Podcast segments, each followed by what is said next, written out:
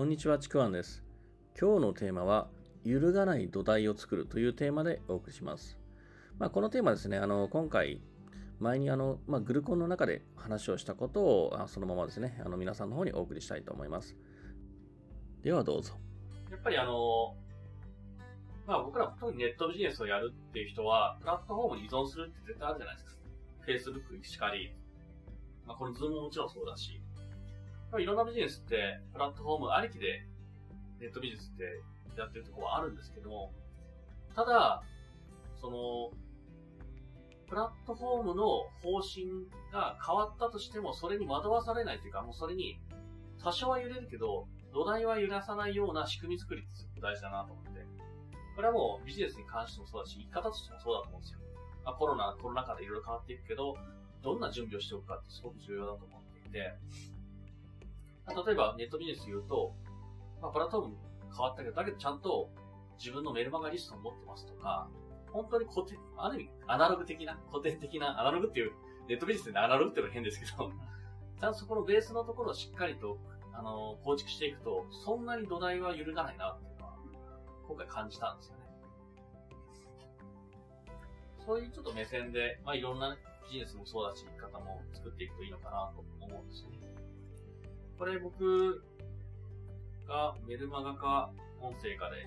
語ったんですけども、まあ本当、なぜかこう、10代の頃から、何があっても生きるっていう力が欲しいっていう、そういう思いがあったんですよね。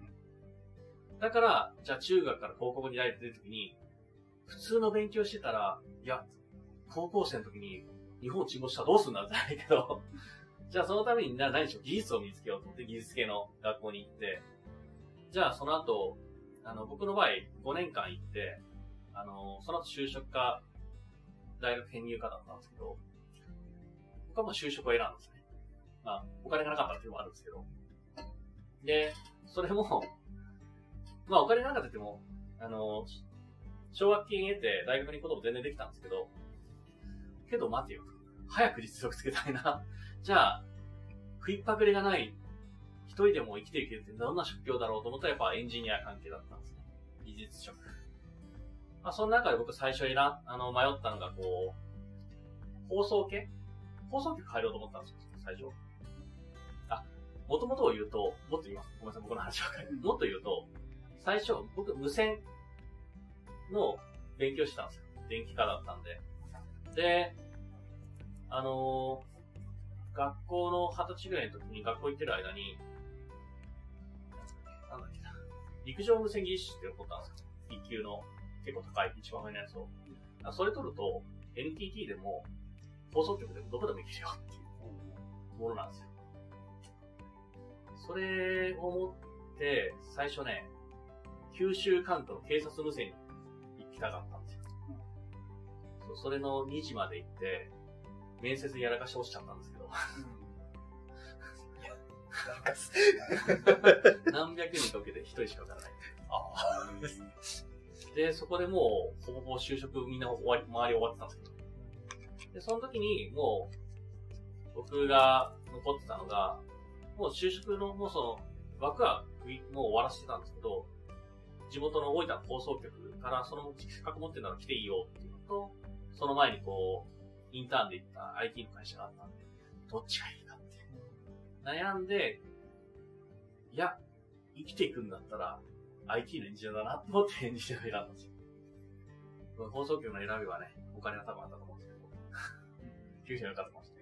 まあそれで選んでいって、ずっとやっていって、しかも就職してから、まあエンジニアをやって、その中でも、まあ転職も何回かしたんですけども、やっぱり、なんだろう、もっと実力ついて、実力つける仕事をしたいってどんどん言っていたんですよ。で、26ぐらいの時には、いや、もし、会社がなくなって、仕事もゼロになった時に、自分はどうやって生きていけるんだろうって思った時に、じゃあ、その環境で一回やってみようと思って、青年海外協力隊に行ったんですよ。言葉もわからない。仕事も自分で作る。そんなところに放り込まれたら何って自分がどこまでできるんだろうと思って、青年海外協力隊に行ったんですよ。で、そこでいろいろやって帰ってきて、IT で独立してっていう、まあそういう僕は生き方をずっとしてたので、まあ何を、話が僕の人生史になっちゃったんですけど、とにかくそういうふうに生きてきた結果が今あるんですけど、大抵のことには困らなくなってます。で、技術的にもそうなんですけども、その中で僕はいろんな人とやって人脈っていうのを作いろんな人と会ったから、だから余計に困らないんですよ。なんかどっか辞めたって言ったらうち来るかっていう話も出てくるんです。だそういう風な目線で、じっくりとこう、すぐに役に立たなくても、じっくり作っていくのが、いずれ何があっても土台が揺るがないっていうのが大事だなと。特にここからの先、時代ってもっと揺るがると思うんで、もう本当今作っておいた方がいいなって。まあ、その一つが、あのーまあ、自分の会社、で、勤めてる会社以外に、自分の、まあ、稼ぐ場所とかって絶対作った方がいいと思うんですよ。今45歳定年説っていうのが出てるんですよね。なのでまあ本当に時代はもうすでに変わっている状態。だからもう50ぐらいの時には、勤めていても勤めている。そして自分のビジネスを持っているっていうこの2つの状態を作っていくのがもう必須だなっていう、そんなひしひしとすごい感じるんですよね。そんなことを最近思っていました。はい。えー今日はですね、あの、グルコの中でお話をしたですね、えー内容について一部ちょっと抜粋してね、お届けしました。えーもしよければですね、いいねとかフォロー、コメントいただければ嬉しいです。またですね、あの、説明欄の方に僕の自己紹介、えーそして、メルマガ、今やってる無料レクチャーもありますので、えーぜひですね、そちらの方もお受け取りください。また、あとですね、あの、こちら、えーいろんなプラットフォームで配信してますので、まあ、どれか一つフォローしていただけると嬉しいです。では最後までありがとうございました。ちくわんでした。